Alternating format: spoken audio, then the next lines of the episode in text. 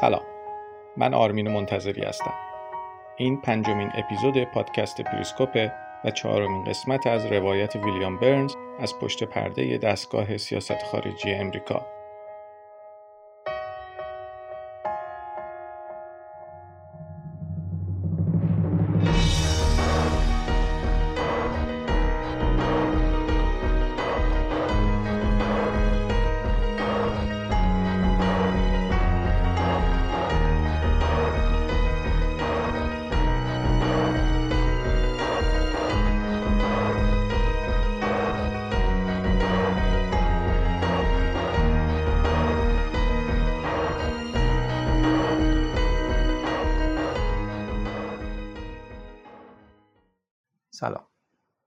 پادکست پریسکوپه و من آرمین منتظری هستم.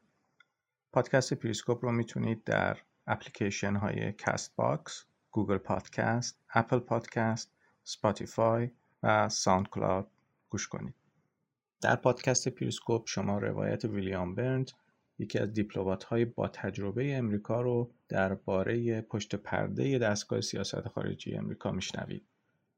این روایت برگرفته از کتابی هست به اسم گفتگوهای پشت پرده که انتشارات کتابسرا توی ایران چاپش کرده و نویسنده کتاب هم شخص ویلیام برنز هست.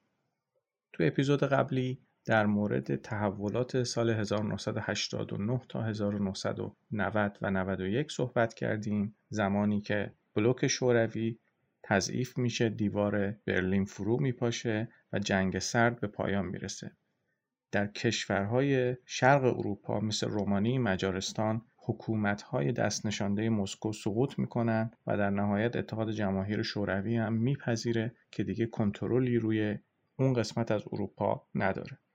فروپاشی دیوار برلین منجر میشه که دو کشور آلمان شرقی و آلمان غربی دوباره با هم متحد بشن و یک آلمان واحد رو تشکیل بدن. توی این سالها در امریکا دولت بوش سر کاره و جیمز بیکر هم وزیر خارجه دولت بوشه. در اپیزود قبلی توضیح داده شد که چطور دولت بوش سعی کرد روابط امریکا رو با اتحاد جماهیر شوروی که اون موقع به شدت تضعیف شده بود و وضعیت خیلی شکننده ای داشت ترمیم بکنه و بهبود ببخشه و در نهایت با همکاری اتحاد جماهیر شوروی و کشورهای فرانسه، آلمان، انگلیس بتونه زمینه ای رو ایجاد بکنه برای اینکه آلمان شرقی و آلمان غربی دوباره یک آلمان واحد رو تشکیل بدن. اما در این اپیزود که خیلی هم هیجان انگیزه و زرباهنگ خیلی تندی هم داره به ماجرای حمله صدام حسین به کویت در تابستان سال 1990 میلادی می‌پردازیم.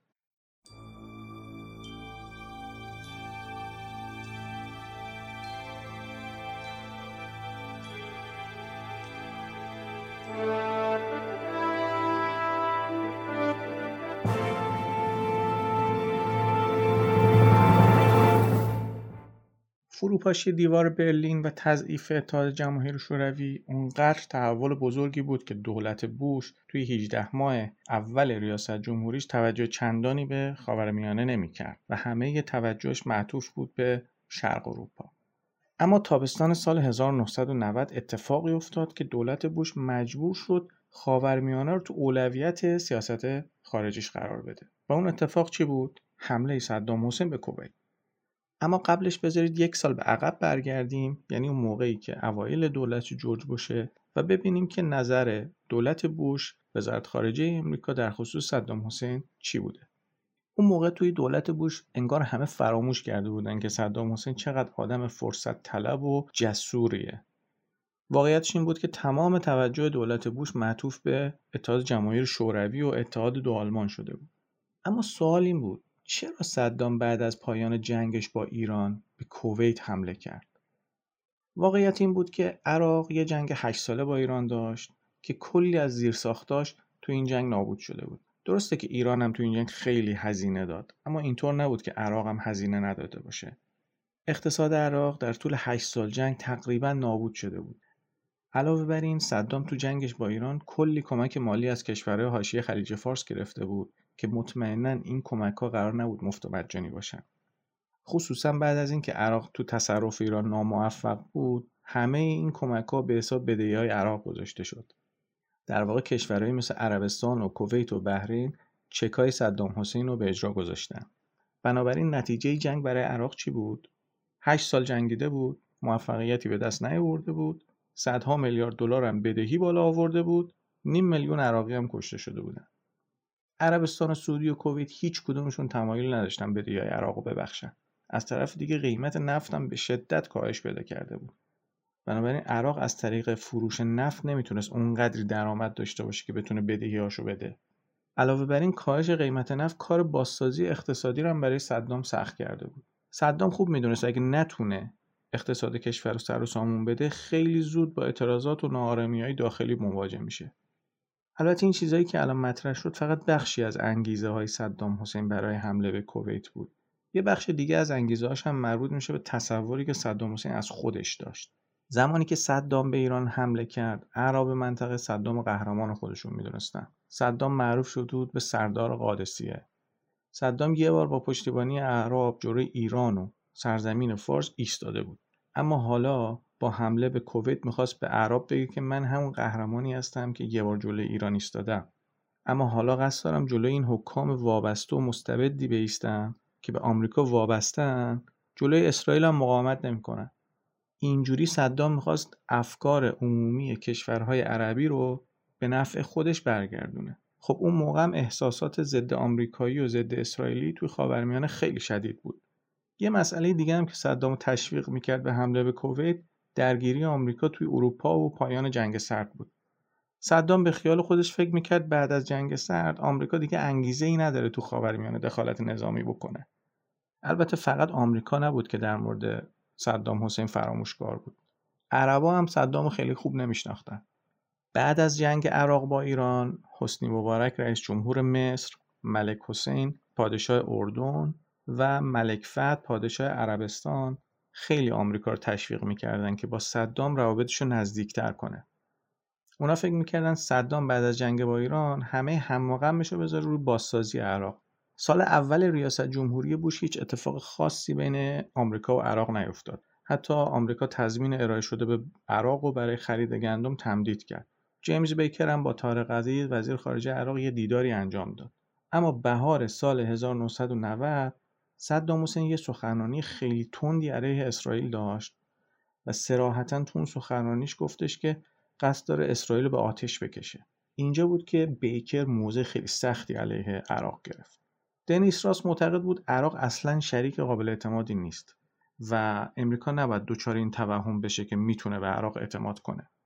اما مدتی نگذشت که صدام یه مناقشه مرزی عراق با کویت رو دوباره نبش قبر کرد. و رسما اعلام کرد که کویت جنگ اقتصادی با عراق به انداخته.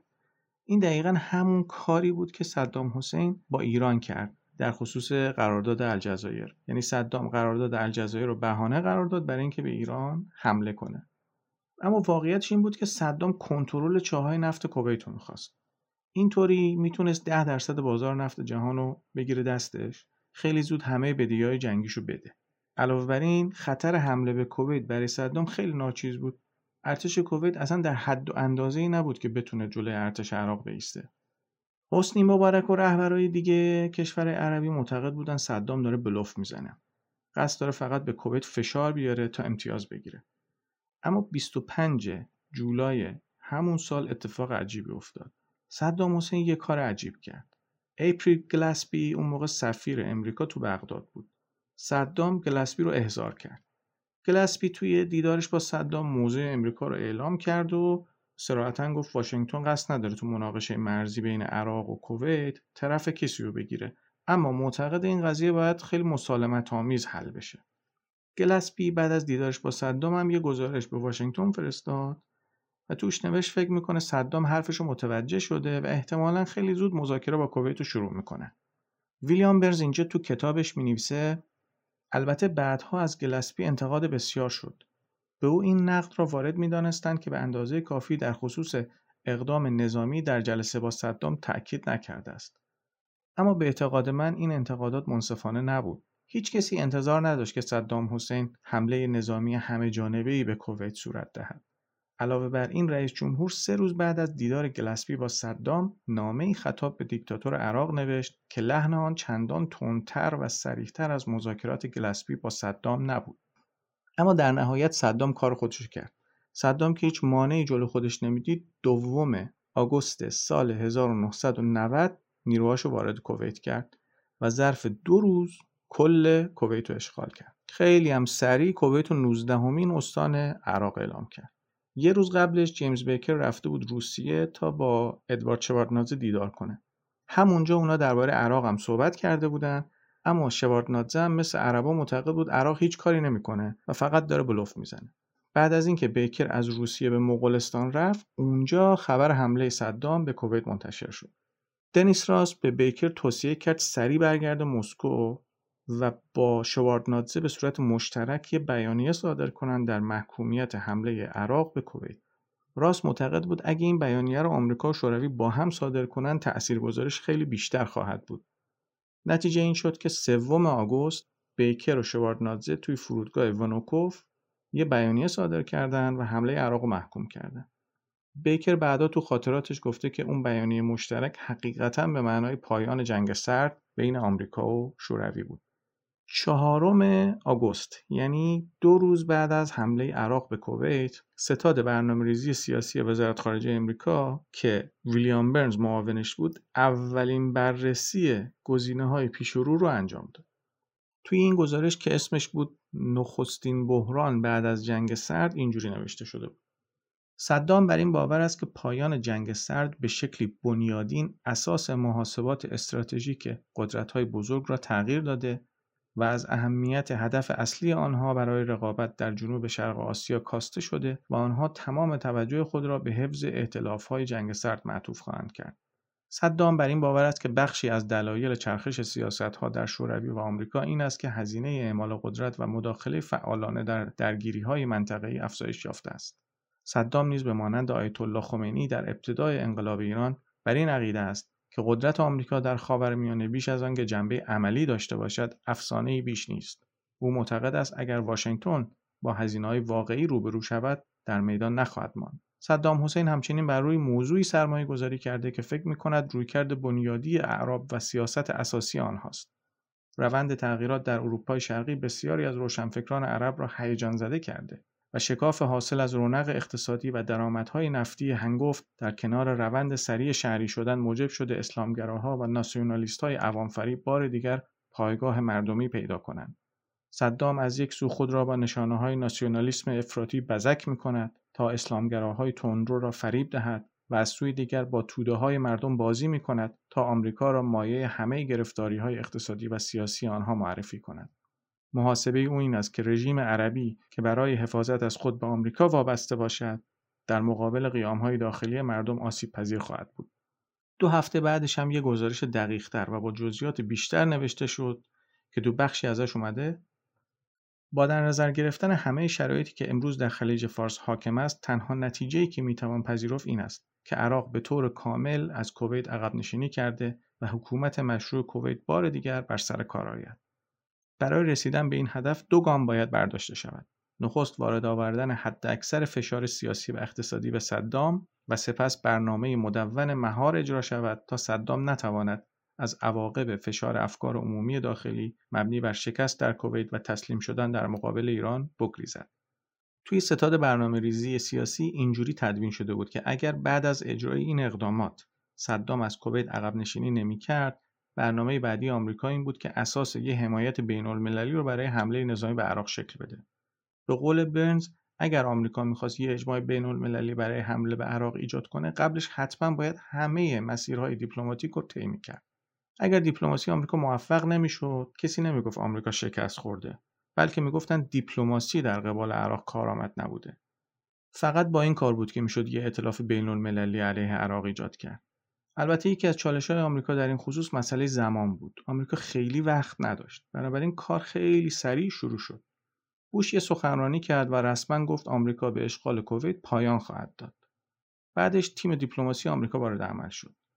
دیک چینی که وزیر دفاع بود رفت عربستان و اونجا اعلام کرد که عملیات نظامی سپر صحرا برای محافظت از عربستان انجام میشه. کالین پاول و نورمن شوارتزکوف از فرماندهای عالی رتبه ارتش بسیج نیروها رو برای اعزام به منطقه شروع کرد. برنت اسکوکرافت و باب گیتس هم روند هماهنگی اداری رو به طور کامل انجام دادن و استراتژی رو برای اجرا آماده کردن.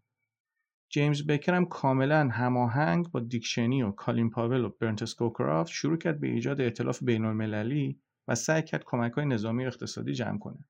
از اون طرف هم فشارهای اقتصادی به صدام بیشتر کنه و همزمان یه ساختار دیپلماتیک قدرتمند رو هم برای اقدام علیه عراق ایجاد کنه. توماس پیکرینگ هم که سفیر آمریکا تو سازمان ملل بود با مهارت تمام یه مشت قطعنامه از شورای امنیت سازمان ملل علیه عراق گرفت. نتیجه این شد که تحریم‌های بی سابقه علیه عراق وضع شد و اگر اجرا می‌شد تمام صادرات و واردات عراق و منابع مالی خارجیش مسدود می‌شدن. ویلیام برنز تو سفرهایی که بیکر برای ایجاد اجماع بین المللی علیه عراق انجام می‌داد همراهیش می‌کرد. بیکر تو این سفر موفق شد 50 میلیارد دلار جمع آوری کنه. این مبلغ اونقدر زیاد بود که همه هزینه های نظامی ارتش آمریکا رو پوشش بده. همه کشورهایی که یه زمانی تو جنگ ایران و عراق به عراق کمک کرده بودن حالا داشتن با آمریکا کمک می‌کردن تا از شر صدام حسین خلاص بشن. ملک فهد پادشاه عربستان قول بلا شرط داد که کمک کنه. امیر کویت هم که بعد از حمله صدام فرار کرده بود قول کمک داد. ترکیه هم خیلی سریع خطوط لوله نفت عراق و که بیشتر نفتش رو از این خطوط صادر می‌کرد مسدود کرد. حسنی مبارک رئیس جمهور مصر هم پیشنهاد کرد ارتش مصر تو حمله نیروهای ائتلاف به صدام حضور داشته باشن. بیکر تو سفراش حتی سراغ حافظ اسد رئیس جمهور سوریه هم رفت. اسد از سال 1971 رئیس جمهور سوریه بود. طوری صحبت می‌کرد که انگار هیچ حسی به صدام نداره. بالاخره اونا تو کلاس دیکتاتورهای عرب خاورمیانه همکلاسی بودن شاید هم رقیب بودن. اسد خیلی تحت تاثیر قدرت آمریکا قرار گرفته بود. بنابراین پیشنهاد بیکر رو پذیرفت. از اون طرف هم خیلی کنجکاو بود بدون آمریکا چطور می‌خواد کلک صدامو بکنه. بیکر حتی به آلمان هم سفر کرد. تو آلمان کوهل و گنشتر که به جهت اتحاد دو آلمان از لحاظ سیاسی مدیون بوش و بیکر بودن قول حمایت مالی دادن. ماه نوامبر همون سال بیکر و برنز یه سفر طولانی دیگه داشتن به دوازده کشور. این سفر حدود 18 روز طول کشید. هدف اصلی این سفر این بود که حمایت کشورها رو برای تصویب یه قطعنامه تو شورای امنیت علیه عراق جلب بکنن که توش اجازه می‌داد به عراق حمله نظامی بشه. یعنی چی؟ یعنی اگر عراق بدون هیچ قید و شرطی و به طور کامل از کویت عقب نشینی نمی‌کرد نیروهای ائتلاف مجاز بودن به عراق حمله کنند ویلیام برنز تو کتابش از سفر کردن با هواپیمای ایرفورس وان به عنوان یه تجربه خیلی جالب یاد می‌کنه. تعریف می‌کنه که جیمز بکر قسمت جلوی هواپیما یه اتاق کوچیک مخصوص به خودش داشت. یه میز کوچیک و یه مبل راحتی که خیلی کم روش مینشست تمام اساسیه اتاق جیمز بیکر بود. باقی نفراتم تو اتاق بغلی روی یه سری مبلای نعل اسبی شکل چرمی دور یه میز بزرگ نشستن. در واقع وقتی برای استراحت وجود نداشت. اغلب یه سری جلسات کوتاه با بیکر داشتن و برای مقصد بعدی برنامه‌ریزی می‌کردن. باقی زمان هم صرف تماسهای تلفنی با واشنگتن می‌شد. بعدش هم نکات قابل تر تو جلسات نوشته می‌شد و بیکر هم در نهایت گزارش کوتاهی برای رئیس جمهور میفرستاد. اتاق بغلی هم تیم اداری و محافظای امنیتی میشستن و همیشه مشغول مدیریت تدارکات بودن. قسمت پشتی هواپیما هم تیم خبری وزارت خارجه میشستن که خبرنگارای مشهوری مثل توماس فریدمن خبرنگار نیویورک تایمز و دیوید هافمن خبرنگار واشنگتن پست بینشون بودن. بیکر و مارگارت خیلی خوب می‌دونستن چطور باید با مطبوعات کار کنن. خیلی براشون احترام قائل بودن. در واقع معتقد بودن رابطه با مطبوعات یه خیابان دو طرفه است. گاهی اوقات توی بعضی از جلسات محرمانه خبرنگارا رو راه می‌دادن. البته خبرنگارم خیلی خوب می‌دونستن بیکر کیه داره چیکار می‌کنه و خیلی هم براش احترام قائل بودن. اینطوری می‌شد که یه رابطه مبتنی بر احترام دو طرفه بینشون شکل گرفته بود. وقتی سفرهای بیکر تموم شد آمریکا موفق شده بود حمایت خیلی از کشورها رو برای دومین قطعنامه علیه عراق به دست بیاره. قطعنامه 678 روز 29 نوامبر سال 1990 تصویب شد.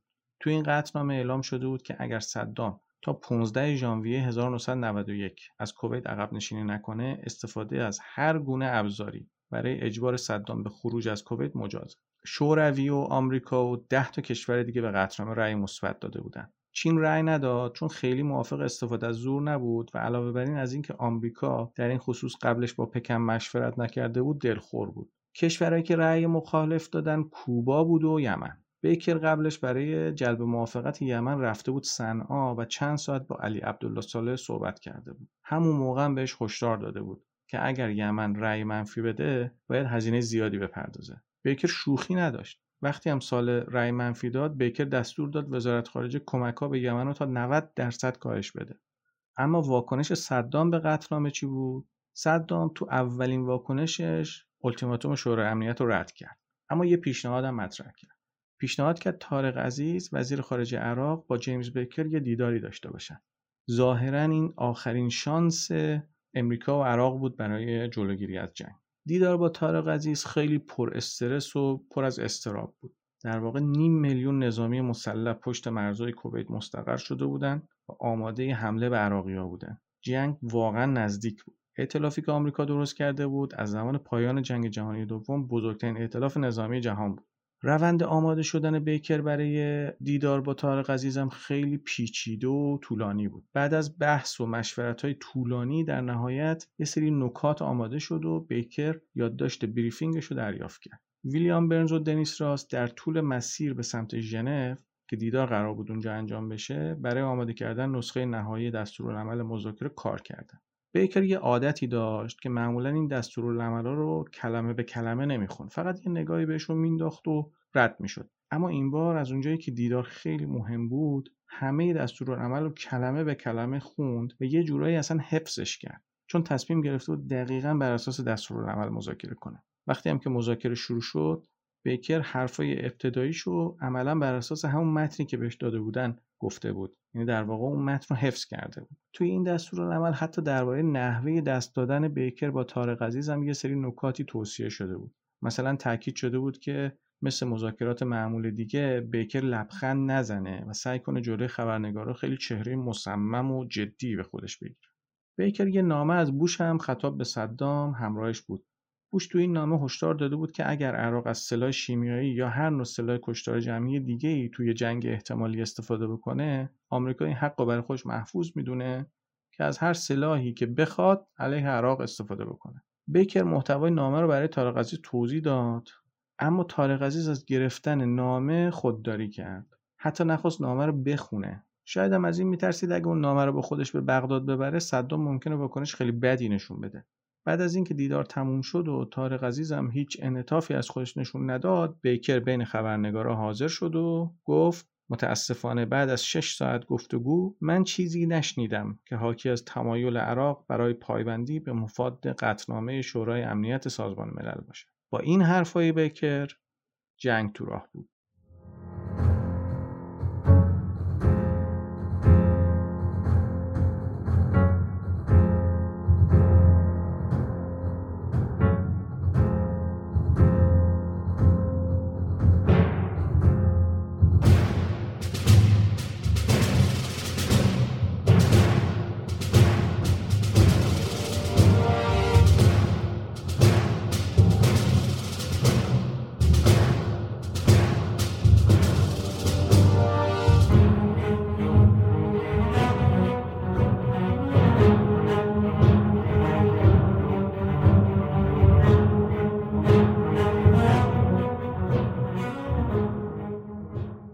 دوازدهم ژانویه یعنی سه روز مونده به ضرب العجل قطعنامه شورای امنیت سازمان ملل کنگره آمریکا به استفاده از زور علیه عراق رأی مثبت داد 16 ژانویه یعنی یک روز بعد از ضرب العجل شورای امنیت سازمان ملل آمریکا یه حمله هوایی گسترده و همه جانبه علیه بغداد انجام داد. اولویت اول نیروهای ائتلاف این بود که توانایی عراق رو تو شلیک موشکهای اسکات از بین ببرن. ترس از این بود که صدام موشکهای اسکاد مجهز به کلاهک شیمیایی شلیک بکنه. این وسط چند تا موشک هم به اسرائیل برخورد کرد. از یه طرف صدام قصد داشت پای اسرائیل رو به جنگ بکشونه از طرف دیگه هم می‌خواست این جنگ رو به اختلافات عراق و اسرائیل وصل کنه حمایت اعراب از ائتلاف آمریکا رو سست کنه. اما آمریکا به صورت وارد عمل شد و با اساق شامیر نخست وزیر اسرائیل وارد مذاکره شد. لارنسی گلبرگر سریع به تلاویو رفت. که اونجا اسرائیلیا رو قانع کنه که واکنش نشون ندن و تو دام صدام نیفتن. بعد از حمله هوایی اواخر فوریه همون سال حمله زمینی آمریکا به عراق شروع شد که فقط 100 ساعت طول کشید. نیروهای صدام به کلی نابود شدن و از کویت اخراج شدن. موقعی که بوش داشت پایان جنگ رو اعلام می‌کرد هنوز نیروهای عراقی به سمت کشورشون در حال فرار بودن. اما آمریکا تصمیم گرفت اونا رو تعقیب نکنه. البته یه عده تو دولت بوش تمایل داشتن حمله به ارتش عراق ادامه پیدا بکنه و نیروهای آمریکایی هم سربازای عراقی رو دنبال کنن. حتی بعضی هم معتقد بودن حالا که وارد جنگ شدیم بیایید کار رو یکسره کنیم و رژیم صدام به کلی نابود کنیم. اما بوش و بیکر معتقد بودن مأموریت ائتلاف بر اساس مفاد قطعنامه شورای امنیت تعیین شده و ائتلاف فقط قراره که عراق رو از کویت بیرون کنه و دولت مشروع کویت رو برگردونه. اینکه آمریکا سعی کنه فراتر از این مأموریت اقدام کنه ممکنه ائتلاف چند تکه کنه و نظم جهانی بعد از جنگ سرد رو هم که بوش و بیکر این همه براش زحمت کشیده بودن به باد بده. ویلیام برنز تو این قسمت از کتابش می‌نویسه آخرین روز حمله زمینی آمریکا به عراق در 27 فوریه بیکر بعد از اینکه از جلسه در کاخ سفید به وزارت خارجه برگشت همه ما را در دفترش جمع کرد و گفت گاهی اوقات مهمترین آزمایش برای رهبری یک کشور این است که بعضی کارها را هرچند انجام دادنشان ساده باشد انجام ندهد. زیاده خواهی چیزی است که آدم را به دردسر میاندازد.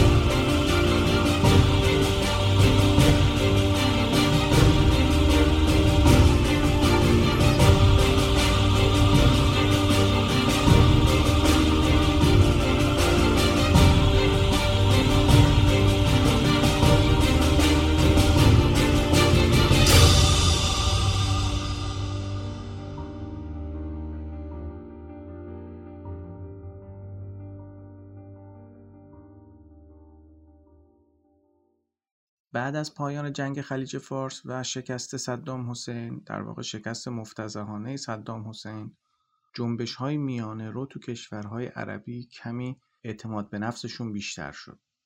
توی مصر مبارک دیگه مثل گذشته خیلی به جایگاهش اطمینان نداشت. سعودی ها و کشورهای دیگه حاشیه خلیج فارس هم زندگی خودشون مدیون دولت بوش می‌دونستن. چون بعد از جنگ خلیج فارس دیده بودن که اگر از حمایت آمریکا برخوردار نشن یک کسی مثل صدام حسین خیلی راحت می‌تونه بهشون حمله بکنه. تو سوریه حافظ اسد از اونجایی که رابطه خیلی خوبی با اتحاد جماهیر شوروی داشت و اتحاد جماهیر شوروی هم خیلی اوضاع خوبی نداشت حافظ اسد خیلی تضعیف شده بود. از اون طرف قدرت نظامی و توان دیپلماتیک آمریکا رو دیده بود و خیلی ترسیده بود. توی فلسطین عرفات که توی جنگ خلیج فارس از صدام حسین حمایت کرده بود حالا توی موضع خیلی بدی قرار گرفته بود. عرفات از این میترسید که کنترلش رو روی اعتراضای فلسطینیا توی کرانه غربی و نوار غزه از دست بده. از اون طرف اسرائیل خیلی به نتیجه جنگ خلیج فارس حس خوبی نداشت. البته توی جنگ خلیج فارس توانایی صدام برای تهدید اسرائیل تقریبا نابود شده بود. اما نگرانی اسحاق شامیر نخست وزیر اسرائیل این بود که بعد از پایان جنگ یه سری زمینه های جدیدی توی روابط آمریکا و عرب شکل بگیره که برای اسرائیل لزوما خوب نباشه. تو همچین شرایطی بود که بیکر به این نتیجه رسید که زمان مناسبیه برای اینکه اسرائیلیا و فلسطینی ها رو پشت میز مذاکره بنشونه. البته کلا بیکر از قضایای مربوط به اسرائیل و فلسطین خیلی خاطره خوبی نداشت. ویلیام برنز تعریف می‌کنه که بیکر توی دفتر کارش تو هیوستون یه تعداد کاریکاتور از خودش روی دیوار نصب کرده بود.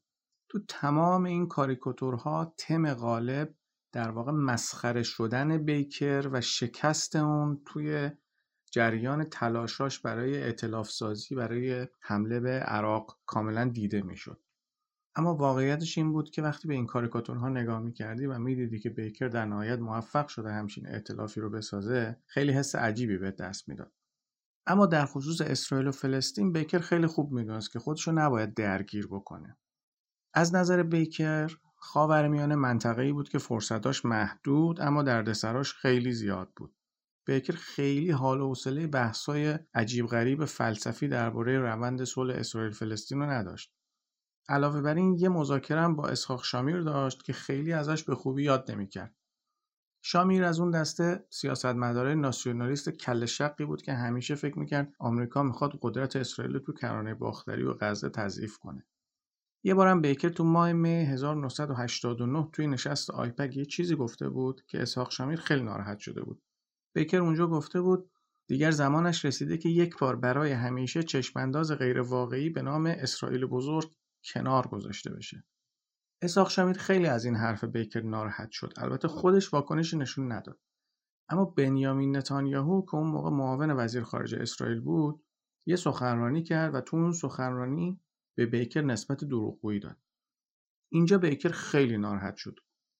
انقدر ناراحت شد که دستور داد تا 18 ماه هیچ تماسی از طرف وزارت خارجه آمریکا با بنیامین نتانیاهو انجام نشه. اما به هر صورت شرایط اینجوری به نظر می رسید که گفتگوهای صلح اسرائیل و فلسطین می‌تونه انجام بشه. در واقع پیروزی کاملا مقتدرانه آمریکا تو جنگ خلیج فارس یه سکوتی رو تو منطقه حاکم کرده بود. دنیس راس هم با اشاره به همین نکته توی یکی از جلساتش با بیکر گفته بود ما شاهد یه زلزله بزرگ تو خاورمیانه بودیم باید از این فرصت استفاده کنیم و دست به اقدام بزنیم چرا که این آرامشی که الان برقرار تو خاورمیانه خیلی پایدار نخواهد بود. بیکر علاقه ای نداشت جزئیات محرمانه موضوعات مربوط به اعراب و اسرائیل رو بدونه. فرهنگ و تاریخ منطقه هم خیلی براش مهم نبود. از اون طرف ذهن قدرتمندی داشت تو نگهداری اطلاعات مورد نیازش برای هدایت مذاکرات و حل فصل اختلافات و مدیریت شخصیت های پیچیده ای که تو خاورمیانه قدرت رو تو دست داشتن. همیشه انتظارات از خودش رو خیلی تو سطح پایین نگه می داشت و معتقد بود بهتر بیشتر از اون چیزی که قول میدی دستاورد داشته باشی. ترجیبند حرفایش توی جلساتش با مشاوراش و دستیاراش این بود که برای راه رفتن اول باید خزیدن یاد گرفت و برای دویدن اول باید راه رفتن یاد گرفت. هدف کوتاه مدت بیکر این بود که یه توافق جامعی برای صلح به دست بیاد. در واقع بیکر می‌خواست برای اولین بار اسرائیل و همه اعراب رو توی یک کنفرانسی رو در روی هم بنشونه و اینها دو به دو با هم مذاکره کنن. علاوه بر این قرار بود که توی این کنفرانس یه سری مذاکرات هم بین اسرائیل و یه هیئتی از اردن و فلسطین که به طور رسمی به سازمان آزادی بخش فلسطین مرتبط نبودن برگزار بشه. قرار بود که فلسطینی ها در قالب هیئت اردن توی مذاکرات شرکت کنند. در واقع اردن بشه هیئت اصلی. چون اسرائیل قبول نداشت که فلسطینی ها خودشون به عنوان یک در واقع طرف حقوقی و حقیقی توی مذاکرات شرکت کنند. از اونجایی که بیکر یه تجربه ناخوشایند در خصوص اسحاق شامیر داشت به این نتیجه رسیده بود که باید ساختار رو طوری تنظیم کنه که با نگرانی های اسرائیل سازگار باشه. فقط اینجوری بود که می‌شد اسرائیلیا رو مجبور کرد پا پس نکشن. از اون طرف بیکر باید حافظ اسد هم راضی می‌کرد که اون موقع خصومت خیلی شدیدی داشت با اسرائیل فلسطینی هم باید مجاب می شدن که خوددار باشن و بالاخره اون خشمشون رو در قبال اسرائیل قورت بدن و یه سری شرایط رو بپذیرن. بیکر اوایل ماه مارس سفر کرد به خاورمیانه. هدف کلی سفرم احیای مذاکرات اعراب و اسرائیل بود. هدف تاکتیکی بیکر هم این بود که از شکست صدام حسین تو جنگ خلیج فارس و بیرون کردن نیروهای عراق از کویت بهره برداری بکنه و سر اعراب خلیج فارس منت بذاره و مجبورشون کنه که موافقت کنن با اسرائیل سر میز مذاکره بچینن و اون وقت بره و به اسحاق شامیر اطمینان بده که اعراب آمادن که مذاکره مستقیم بکنن. توی اولین سفرش بیکر رفت به دیدار حسنی مبارک.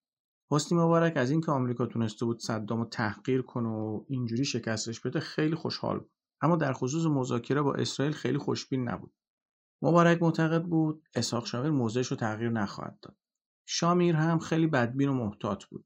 درباره افتتاحیه کنفرانس احساس خوبی نداشت.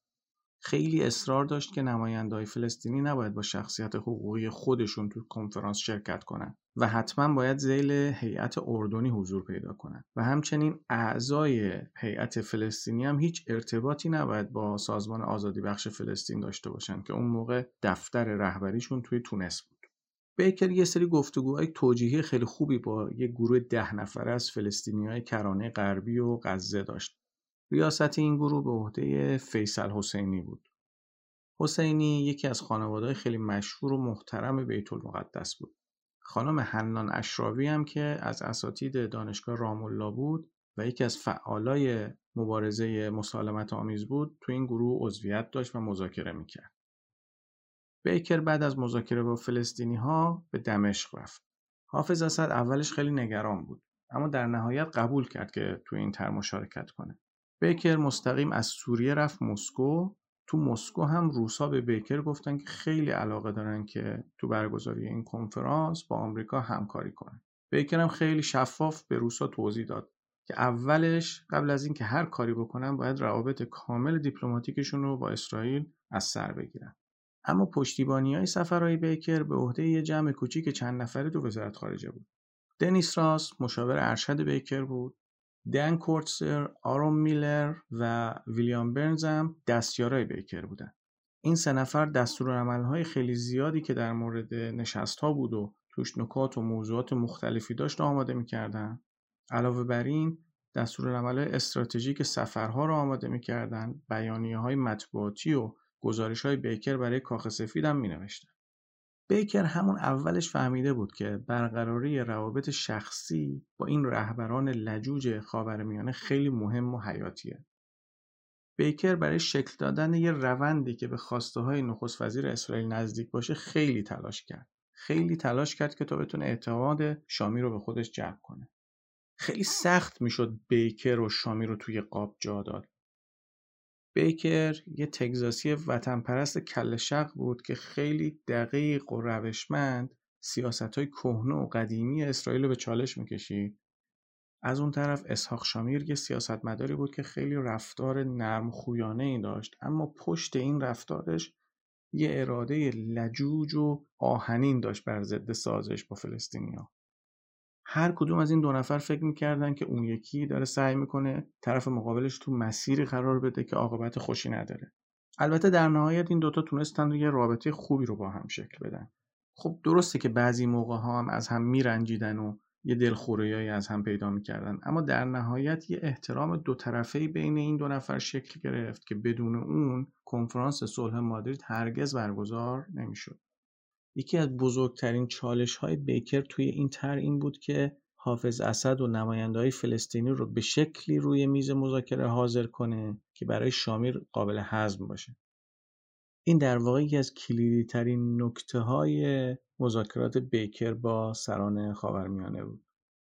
بیکر قبلا هم سال 1991 ساعتها با اسد حرف زده بود. اون نشستم خیلی نشست پرتنشی بود و اسد مدام وسط حرفای بیکر میپرید. هی سعی می‌کرد از امریکا نقطه ضعف بگیره و سخنرانی کنه و به سیاست های آمریکا حمله کنه. اما در نهایت جیمز بیکر با یه سری ترفندایی مثل فریاد کشیدن سر اسد تهدید کردنش به کنار گذاشتن پروژه صلح تطمیعش و مجموعه این ترفندا تونست موافقتش رو جلب کنه. اما حالا مونده بود جلب موافقت هیئت فلسطینی. گزینه های پیش روی فلسطینیا خیلی محدود بود. از یه طرف اونا به رهبری سازمان آزادی بخش فلسطین تو تونس وابستگی داشتن و خب اسرائیلی هم شرط گذاشته بودن که کسانی باید توی کنفرانس شرکت کنن که به سازمان آزادی بخش وابستگی نداشته باشن. از طرف دیگه توی خود فلسطین خصوصا تو کرانه غربی و نوار غزه وقتی که فهمیده بودن که اینا دارن با اسرائیل و آمریکا مذاکره می‌کنن خیلی نسبت بهشون شک و تردید ایجاد شده بود و از این جهت هم تحت فشار بودن. از طرف دیگه بیکر هم برای شرکت نماینده فلسطینی تو این کنفرانس یه سری شرط و شروط خیلی سختی تعیین کرده بود. اما در نهایت مجبور شدن به بیکر اعتماد کنن و قبول کردن زیل هیئت اردن تو مذاکرات شرکت کنن و بعدش هم سعی کنن توی مذاکرات موضع ضعیف خودشون رو یواش یواش قدرتمندتر بکنن. تو ماه آوریل بیکر دوباره دیگه به خاورمیانه سفر کرد. مذاکراتش با مقامات عرب و اسرائیلی خیلی جالب نبود. حتی یه مقداری هم نگران کننده بود. اسحاق شامیر با حضور نماینده سازمان ملل تو کنفرانس مشکل داشت. نگرانی اصلی شامیر این بود که قطنامه 242 سازمان ملل متحد که بعد از جنگ سال 1967 اسرائیل با عرب صادر شد مبنای مذاکرات کنفرانس قرار بگیره. حالا چرا شامیر نگران بود که این قطعنامه مبنا قرار بگیره؟ چون تو این قطعنامه یه فرمولی تعیین شده بود برای حل مناقشات اسرائیل و فلسطین و اون فرمول هم همون فرمول معروف زمین در برابر صلح بود. از طرف دیگه اسد هم به شدت اصرار داشت که نماینده های سازمان ملل تو کنفرانس حضور داشته باشن. اسد معتقد بود فقط با حضور نمایندهای سازمان ملل که این کنفرانس می‌تونه مشروعیت بین المللی داشته باشه. از اون طرف فلسطینی هم حرف خودشون رو عوض کرده بودن و اصرار داشتن خودشون نماینده های خودشون رو تعیین کنن و بعدش هم تحت نام هیئت اردنی توی کنفرانس شرکت نکنن بلکه مستقل شرکت کنن. علاوه بر این خواسته بیکر رو در خصوص اینکه افرادی رو که مرتبط با سازمان آزادی بخش فلسطین هستن رو معرفی نکنن رد می‌کردن. بین سران کشورهای عرب ملک حسین پادشاه اردن قبول کرده بود که تو کنفرانس شرکت کنه. حسنی مبارک هم با آمریکا چراغ سبز داده بود. اما این وسط عربستان سعودی مردد شده بود. بیکر که خیلی نگران بود بعد از مذاکراتش با اسد تو سوریه و اساق شامیر تو اسرائیل مستقیم برگشت واشنگتن. تو بهار و تابستون بیکر چند سفر دیگه هم به خاورمیانه انجام داد تا بتونه مقاومت طرفهای شرکت کننده تو مذاکرات رو بشکنه. اما کار خیلی سخت شده بود و عربا خیلی مقاومت می‌کردن برای اینکه با اسرائیل سر میز مذاکره بشینن. یه بار وقتی که بیکر تو دفترش بود خبر آوردن که عربستان سعودی برای صدور بیانیه شرکت خودش تو کنفرانس دست دست می‌کنه. بیکر انقدر عصبانی شد که با مشت روی میز کوبید و گفت این احمقا گندشو در آوردن. اما یواش یواش طرفای دیگه هم سر عقل اومدن. ماه مه همون سال سعودیا با شرکت تو کنفرانس موافقت کردند که البته یه تصمیم واقعا تاریخی بود وزارت خارجه آمریکا برای ساختار کنفرانس یه دستورالعمل آماده کرد و اسحاق شامی رو حافظ اسد هم به رغم اینکه بیمیل بودن با اون دستورالعمل موافقت کردند توی این دستورالعمل در نهایت توافق شد که سازمان ملل به عنوان نهاد ناظر شرکت بکنه. در نهایت فلسطینی هم موافقتشون رو برای شرکت تو کنفرانس بر اساس شروط پیشنهادی بیکر اعلام کردن. ماه اکتبر بیکر برای هشتمین بار به خاورمیانه سفر کرد.